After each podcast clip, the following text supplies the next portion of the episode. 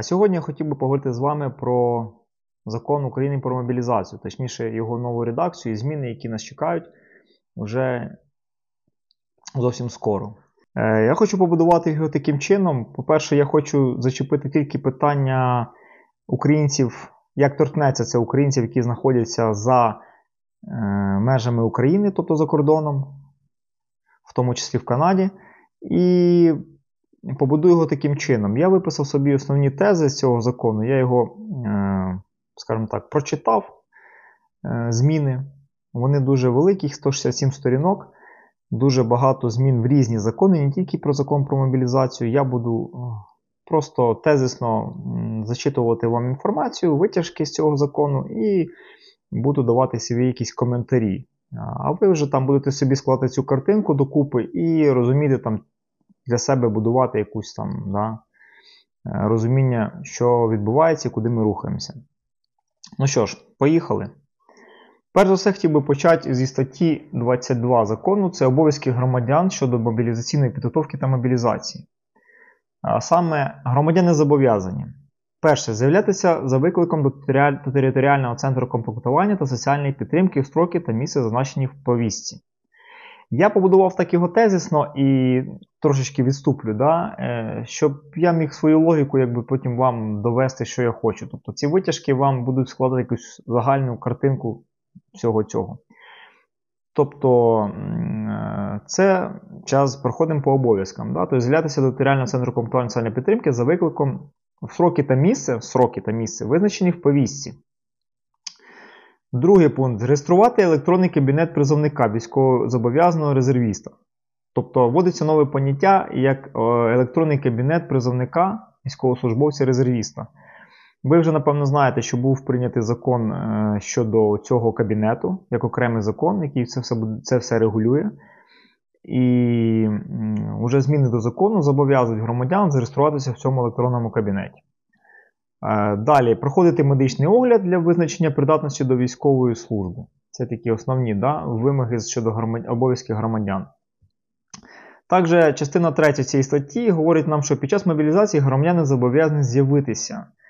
Да, військовозобов'язані та резервісти, які приписані до військових частин на проходження військової служби у воєнний час або до інших підрозділів чи формувань для виконання обов'язків за посадами. Або на збірні пункти, територіальні центри комплектування, соціальної підтримки у строки, визначені отриманих ними повістках. Тобто, тобто в повістці будуть зазначати, як я сказав, строки та місце, куди ви маєте з'явитися. Якщо ви не військовозобов'язані, да, і ви не проходили раніше до цього службу в якихось військових частинах. Тому що якщо ви проходили службу в якихось військових частинах, ви являєтесь військовозобов'язаним, або ви проходите службу в резерві, да, тобто це служба в резерві. Я думаю, що і раніше не було, це поняття вводиться вперше. Тобто ви на деякий час прибуваєте, або воно було, напевно. Давайте я не буду це, якби, свої висновки робити, я, чесно кажучи, не знаю. Але служба в резерві, тобто ви працюєте на цивільній роботі в мирний час, а в визначений час ви прибуваєте там на тиждень, на місяць, можливо, для якихось зборів, проходите збори, виконуєте якісь функції, да, навчання і повертаєтесь до своєї цивільної, цивільного життя. Отже, що стосується інших військовозобов'язаних, то вони зобов'язані протягом шістдесяти днів з дати початку проведення мобілізації, зобов'язані уточнити свої облікові дані через центральні центри надання адмінпослуг, тобто центри адміністративних послуг, вже, бачите, задіяні в наданні у цих в реєстрі військовослужбовців, або в електронному кабінеті військовослужб призовника, військовозобов'язаного резервіста, або у територіальних центрах комплектування соціальної підтримки, тобто Т Ц К. Далі, у разі отримання повістки, доведення розпорядження про виклик до територіального центру комплектування, громадянин зобов'язаний з'явитися у зазначений у ній цьому місці і строк, те, що ми говорили раніше. Тобто створюється електронний інструментарій, як електронний кабінет військовослужбовця, військовозобов'язаного, да, в якому ви маєте зареєструватися. І в цьому кабінеті вже е, здійснювати всякі дії щодо реєстрації, виклику, оповіщення військовозобов'язаних і резервістів. Цікавий такий є пункт для громадян, які самостійно прибули до територіального центру, та час явки до територіального центру комплектування встановлюється протягом двох місяців з дня проходження військово-лікарської комісії. Тобто, якщо ви добровільно самі прийшли до територіального центру комплектування, ну, під час оголошення, наприклад, мобілізації, да, ви проходите військово-медичну комісію і вам дається від, якби, відстрочення в два місяці для того, щоб ви там зібрали речі, зібрали з, з думками, грубо кажучи, там, да, все зібрали і прибули там через два місяці. Тобто для тих, хто є, скажімо так, добровольцями, для них законодавець передбачив таку норму, якби після медичного огляду, якщо він придатний, йому дається два місяці, щоб він, грубо кажучи, зібрався. Е, далі. Пум-пум-пум. Повістка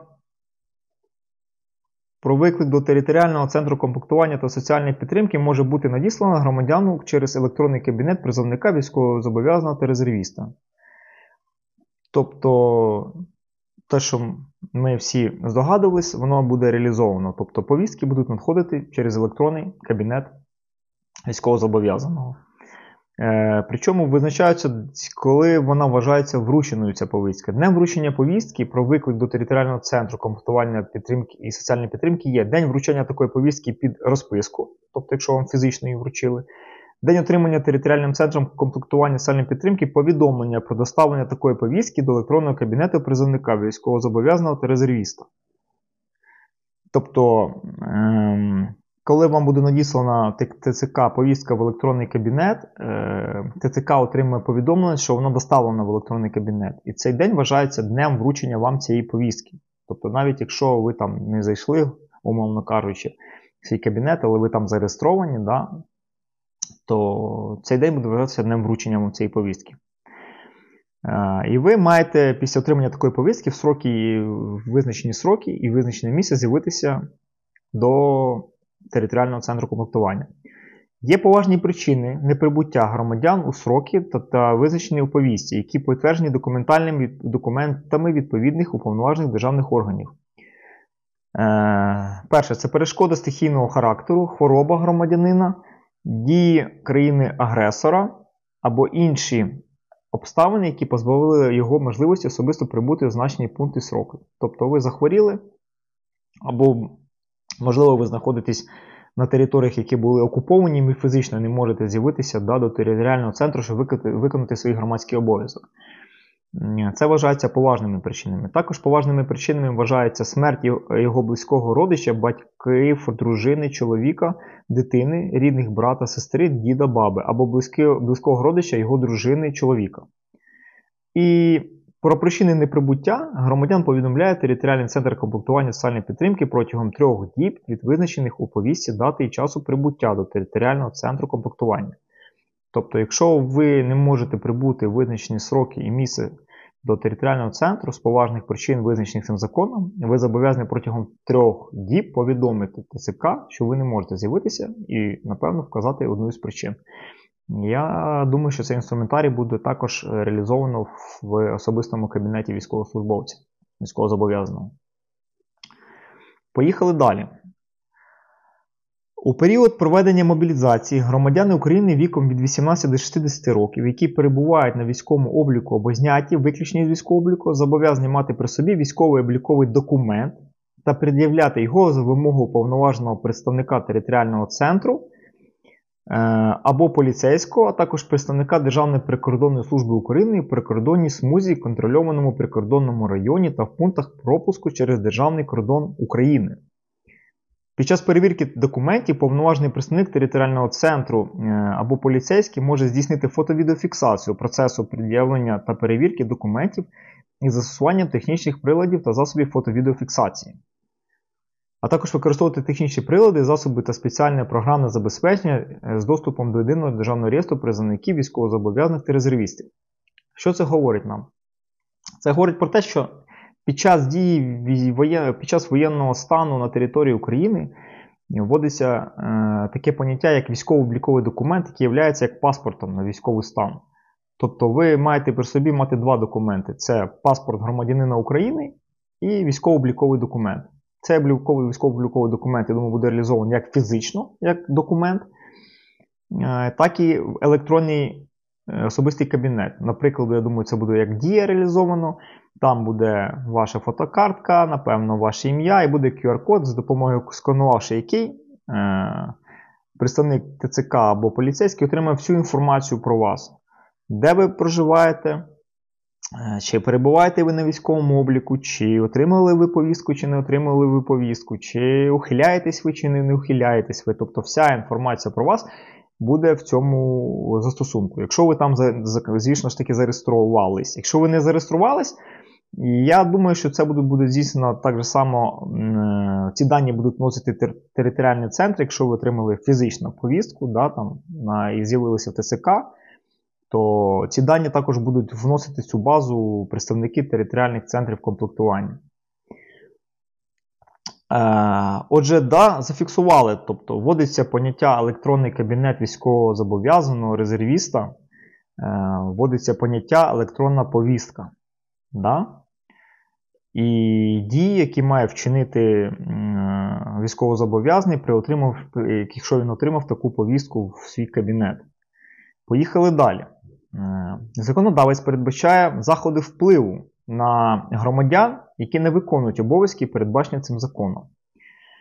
Стаття двадцять сім закону нам говорить, що у разі невиконання під час мобілізації військовозобов'язаним чи резервістом обов'язків, передбачених частиною третьою статті двадцять два цього закону, а це стаття третя нам говорить про частина третя статті двадцять два, що під час мобілізації громадяни зобов'язані з'явитися, да? І там перелік, куди вони з'являються, якщо він не виконує. Та за умови відсутності можливості Національної поліції здійснити адміністративне затримання та доставлення військовозобов'язаного чи резервіста протягом п'ятнадцяти днів до територіального центру комплектування та соціальної підтримки, керівник такого територіального центру комплектування та соціальної підтримки протягом п'яти днів надсилає громадянину в електронній формі, у разі якщо громадянин зареєстрований в електронному кабінеті призовника, військовозобов'язаного резервіста або в паперовій формі засобами поштового зв'язку, рекомендований лист з повідомленням про вручення на адресу місця проживання громадянина вимогу про виконання обов'язку військовозобов'язаних резервістом.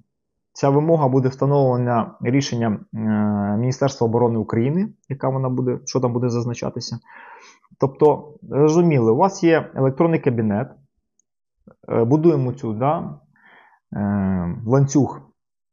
В цей електронний кабінет ви маєте зареєструватися відповідно до закону. В цей кабінет можуть надходити вам електроповістки.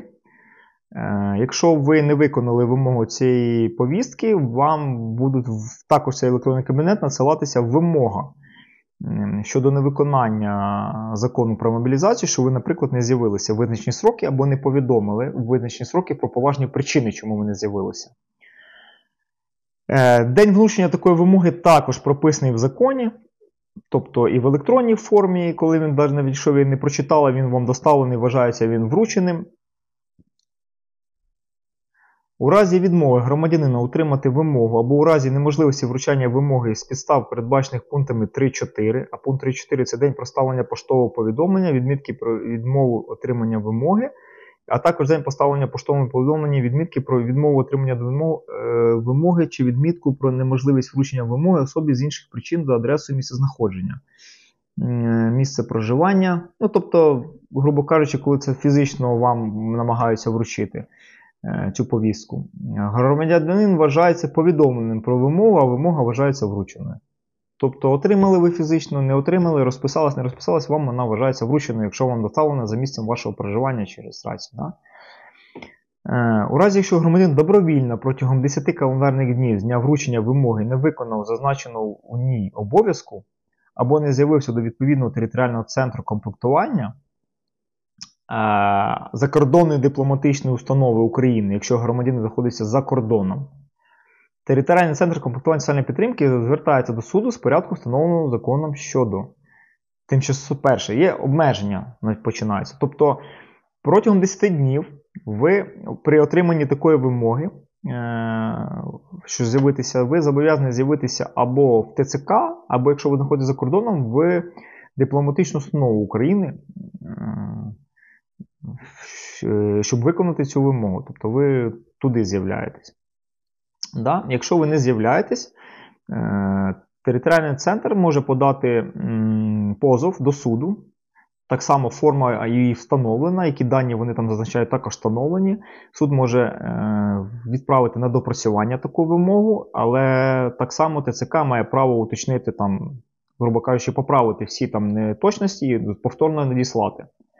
Щодо обмеження, встановлено цим законом. Які обмеження? Перше. Тимчасове обмеження такої громадянина в праві виїзду за межі України та строк до виконання обов'язань за такою вимогою. Тобто, навіть якщо ви маєте право законного виїзду, у вас, наприклад, немає е військово-облікового документу, або у вас є вимога, яку ви не виконуєте, наприклад, вас визивають, да, за якихось там, не знаю, причин, можливо, вам треба з'явитися для уточнення, або щось, щось, щось типу того, да, хоча у вас є там, умовно, або ви не підлягаєте мобілізації, да, або у вас є відстрочка мобілізації. На кордоні вас просто не випустять, тому що прикордонна служба має так само доступ до цих реєстрів, як я читав вище, і вона може цю всю інформацію перевіряти. Тобто вам бан на виїзд, якщо ви маєте на це право. Друге, тимчасове обмеження такого громадянина у праві керування транспортними засобами на строк до виконання зобов'язань за такою вимогою. Тобто так само ТЦК може клопотати про е, тимчасове обмеження вами в керуванні транспортними засобами. Дуже, до речі, цікавий пункт, тому що, по-перше, ви ну, втрачаєте право керування да, на території України. Але я так само думаю, що е, наші співвітчизники їздять і в, і в країнах Європи по нашим правам. Да. Якщо, наприклад, це стосується Канади, то ми тут обмінюємо да, посвідчення українські на канадського зразка. І ваше посвідчення ну, автоматично не скасується в Канаді, тому що воно, ну, воно місцевого зразка. Наприклад, в Європі, я думаю, що українці, там, працюючи там, навіть дальнобійниками, працюючи в делівері, або просто переміщуються на автомобілі е, своєму особистому, е, і системи інтегровані, е, тобто посвідчення може правоохоронні органи країн Європи перевірити дані, чи дійсне у вас посвідчення водія. Наприклад, якщо вас зупинять і перевірять посвідчення водія, воно у вас не дійсне, то ви будете мати проблему вже з законом на, на території Європи. Це моя гіпотеза, яка, можливо, на сьогодні не діє, але це один із інструментів, і, який би, знаєте, так, штучні бар'єри, які будуть створюватися для того, щоб е повертати військовозобов'язаних на територію України, або створювати їм якісь такі штучні проблеми. Можливо, ні, але ми побачимо, да? І третє, накладання арешту на кошти і інші цінні, цінності такого громадянина, що знаходиться на рахунках та на зберіганні в банках і інших фінансових установах, ну, тобто комірки всякі банківські, тобто на всі ваші активи, які у вас є, може там акції, облігації, накладаються арешти. Цей третій пункт зараз дискутується, тому що після появи проекту закону в публічному доступі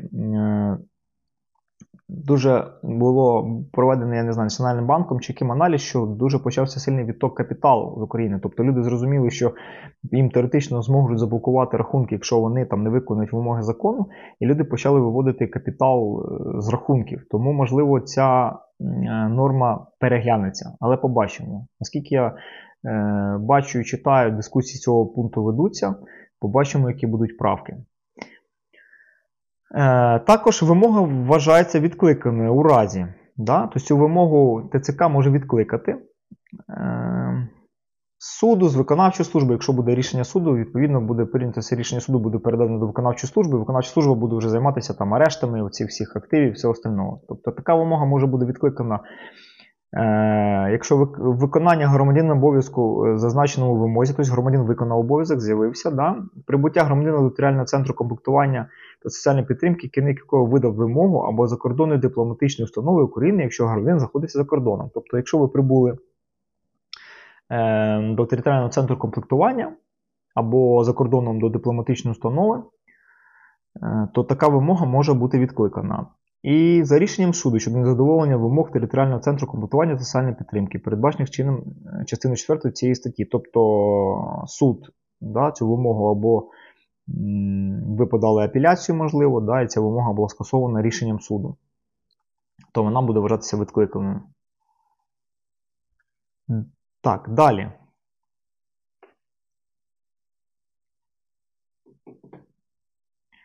Ну, тут прописано алгоритм, що за наявності підстав, передбачених чи з пунктами два один два абзацу першого цієї частини статті, територіальний центр комплектування не пізніше наступного робочого дня насилає органу Державної виконавчої служби повідомлення про відкликання вимоги та або видає громадянину довідку про виконання ними обов'язків, зазначених у вимозі, або про прибуття громадянина до територіального центру комплектування та соціальної підтримки, керівник якого видав вимогу або закордонної дипломатичної установи України, якщо громадянин знаходиться за кордоном. Тобто ця вимога бути може не тільки, що ви не виконуєте закон про мобілізацію, ця вимога може бути, наприклад, вам, ну, ТЦК треба уточнити ваші дані, да, де ви знаходитесь, ваші контактні дані. І ви не з'являєтесь, ви застосовуєте цей захід примусу, цю вимогу. Да.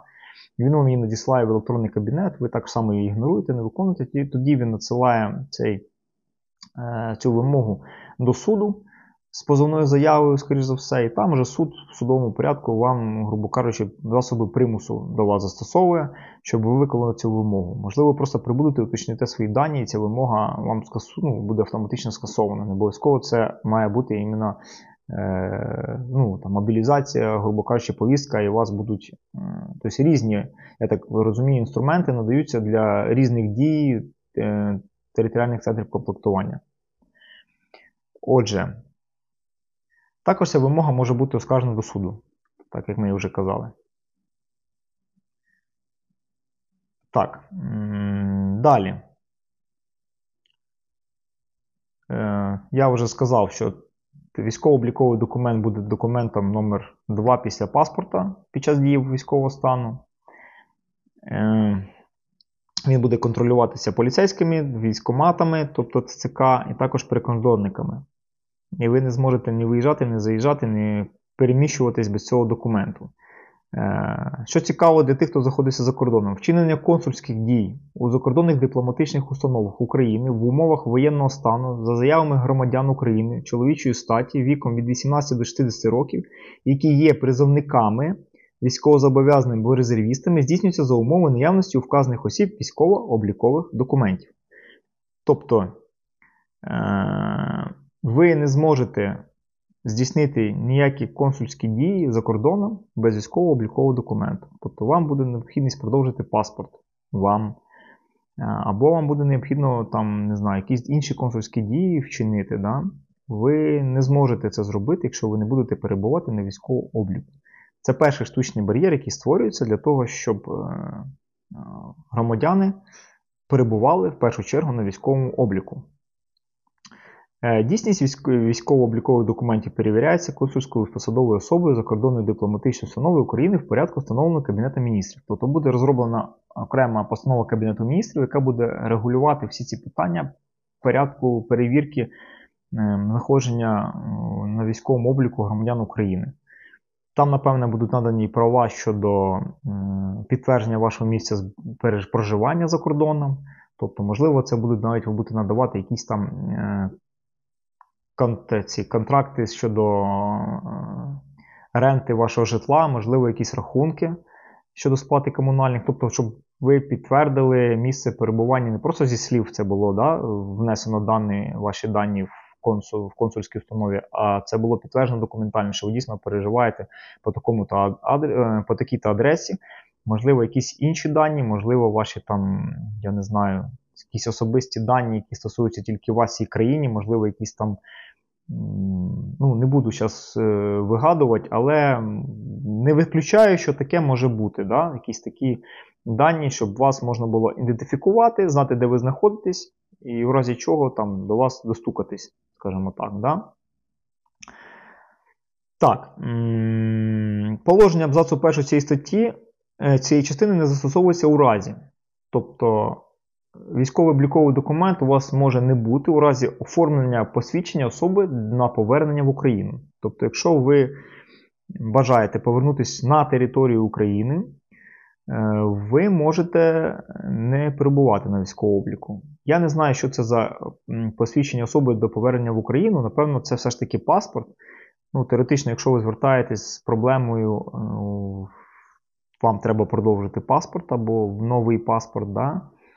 і ви заявляєте, що ви хочете повернутися в Україну, скоріше вам просто продовжить термін дії вашого паспорту, там, умовно, на два місяці, для того, щоб повернутися в Україну, в Україні ви вже зробите собі новий паспорт. Якщо ви, наприклад, зробите, ну, умовно кажучи, скажете, що ви хочете повернутися в Україну,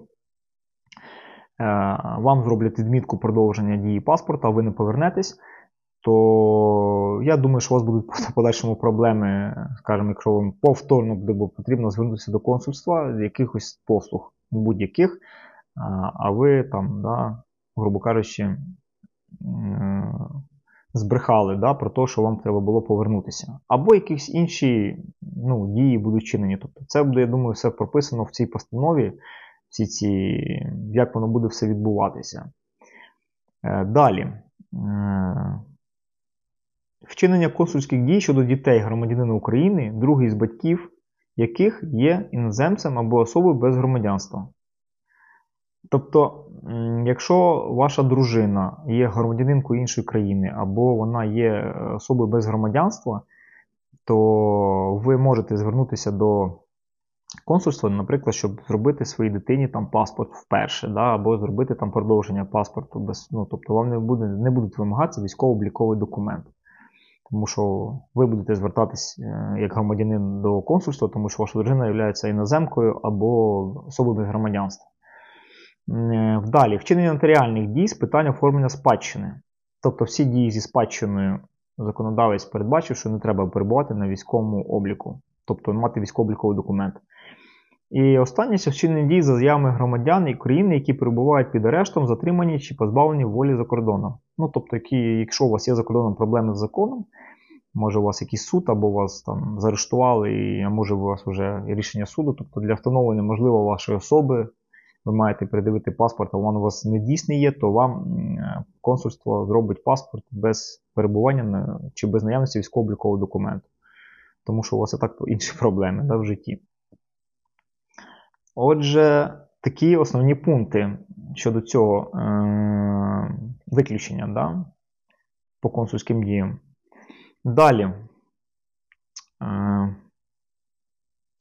В умовах воєнного стану оформлення паспорта громадянина України та паспорта громадянина України для виїзду за кордон, розміщеним за межами України і відокремленим підрозділом, філією, представництвом, державними підприємствами, що належать до сфери управління Державної міграційної служби, громадянам України чоловічої статі віком від вісімнадцяти до шістдесяти років, які є призовниками, військовозобов'язаними, резервістами, здійснюється за умови наявності у визначених осіб військово-облікового документу. Дійсність такого документу будуть перевірятися працівником відокремленого підрозділу у порядку, встановленому Кабінетом Міністрів. Знову ж таки, цієї постанови. Тобто є, так розумію, за кордоном такі ж самі і в Україні, наприклад, послуги, там, документ, які займалися там оформленням ай ді карти, закордонного паспорту або іншого документу. Да? Отакі установи, установи, вони так само не можуть видати вам ніякий документ без перебування вас, без перевірки перебування вас на військовому обліку. Е, ну і прикінцеві та перехідні положення дуже цікаві є. Це е, установити, що громадяни України, які були зняті з військового обліку у зв'язку з вибуттям за межі України на строк більше трьох місяців, зобов'язані протягом тридцяти днів з дня набрання чинності постанови Кабінету Міністрів України щодо визна... що визначає особливості введення військового обліку громадян України, які постійно або тимчасово перебувають за кордоном, стати на військовий облік громадян України. Під час дії воєнного стану такі громадяни мають право на безперешкодний в'їзд-виїзд з України. Цікавий пункт, я, чесно кажучи, його не розумію. Тобто, дивіться, громадяни України, які були взяті, зняті з військового обліку в зв'язку з вибуттям за межі України на строк більше трьох місяців. Тобто, я так розумію, в минулій редакції чи в дійсній редакції всі громадяни, які виїхали за територію України і перебували там за кордоном більше трьох місяців, вони мали автоматично були зняті з військового обліку чомусь. І от зараз цих громадян зобов'язують стати на військовий облік протягом тридцяти днів. Протягом тридцяти днів з дня набрання чинності постанови Кабінету Міністрів, що визначає особливості введення військового обліку громадян України, які постійно або тимчасово проживають, перебувають, вибачте, за кордоном. Тобто, що таке постійно, що таке тимчасово? Тобто, постійно це як типу картка побуту поляка або permanent resident в Канаді. Тобто, ви маєте постійне проживання в державі. Тобто, я, я чесно кажучи, не розумію, що таке тимчасове? Тимчасове, наскільки воно тимчасове? Е, ну, такі особи мають стати на військовий облік. Можливо, їх зняли і вони зобов'язують їх стати. Якось законний механізм знаходять. Але цікаве інші, інше речення. Під час дії воєнного стану такі громадяни мають право на безперешкодний в'їзд, виїзд з України. Ще не зрозуміліше? Друзі, якщо ви розумієте або знаєте, напишіть, будь ласка, в коментарях, що ви думаєте з поводу цього абзацу, або, може, ви знаєте. Поділіться з нами, нам буде також цікаво. Далі. Громадяни України, які перебувають на військовому обліку, на військовому обліку, зобов'язані протягом шістдесят днів з дня опублікування цього закону уточнити адресу проживання, номери засобів зв'язку, адреси електронної пошти, за наявності електронної пошти та інші військово-облікові дані. І два, двокрапочка і два пункти. У разі перебування на території країни і у разі перебування за кордоном. От у разі перебування за кордоном шляхом повідомлення на офіційну електронну адресу або на офіційний номер телефону, які зазначені на офіційному сайті Територіального центру комплектування та соціальної підтримки за місцем перебування на військовому обліку. Незалежно від місця перебування, в електронному кабінеті призовника військовозобов'язаного резервіста без прибуття до Територіального центру комплектування та соціальної підтримки. Тобто два е- таких шляхи, да, уточнення цих даних. Протягом шістдесяти днів ви маєте уточнити дані. Тобто, давайте підсумуємо, да, що ми маємо на сьогодні. Ми маємо, перше, це створення е, такого інструменту, як електронний кабінет військовозобов'язаного резервіста, да, в якому е, закон зобов'язує кожного громадянина зареєструватися, так, е, і уточнити там свої дані. Тобто місце проживання, де фактично знаходиться. Для чого це робиться? Для того, щоб держава зрозуміла взагалі, скільки в неї є військово е зобов'язаних, скажімо так, які призовного віку чоловіків, які можуть е нести, грубо кажучи, бути призвані на військову службу. Да? Тому що держава зараз не розуміє. Дуже багато справ було втрачено, дуже багато, ну, то ви розумієте, що це робило все в папері досі. Папочки, оці стопочки, в кращому випадку в ТЦК якась працівник чи якийсь працівник Збройних сил вів це в табличці Excel в комп'ютері, там ці всі дані. Да? Куча випадків, коли люди просто приходили, а їх справ не було в ТЦК, десь загублені були, тобто взагалі невідомо хто, ну, прийшов, взагалі всі документи. Да? Тому цей електронний кабінет дозволяє порахувати всіх військовозобов'язаних, щоб держава зрозуміла, скільки взагалі в неї є мобілізаційного ресурсу. По-друге, цей інструмент надає можливість державі надсилати вам дані, да, там, повістки, е вимоги, якщо ви не виконуєте повістки, або якісь там дії, які вам приходять в електронному кабінеті. І так само створюються штучні бар'єри для того, щоб вам так чи інакше ви це зробили. Да? За кордоном, якщо ви знаходитесь, це нас цікавить зараз, це е, ті самі консульські послуги, які будуть заблоковані вам, якщо ви не перебуваєте на військовому обліку, вам буде потрібно, наприклад, забити паспорт або отримати якісь інші консульські дії.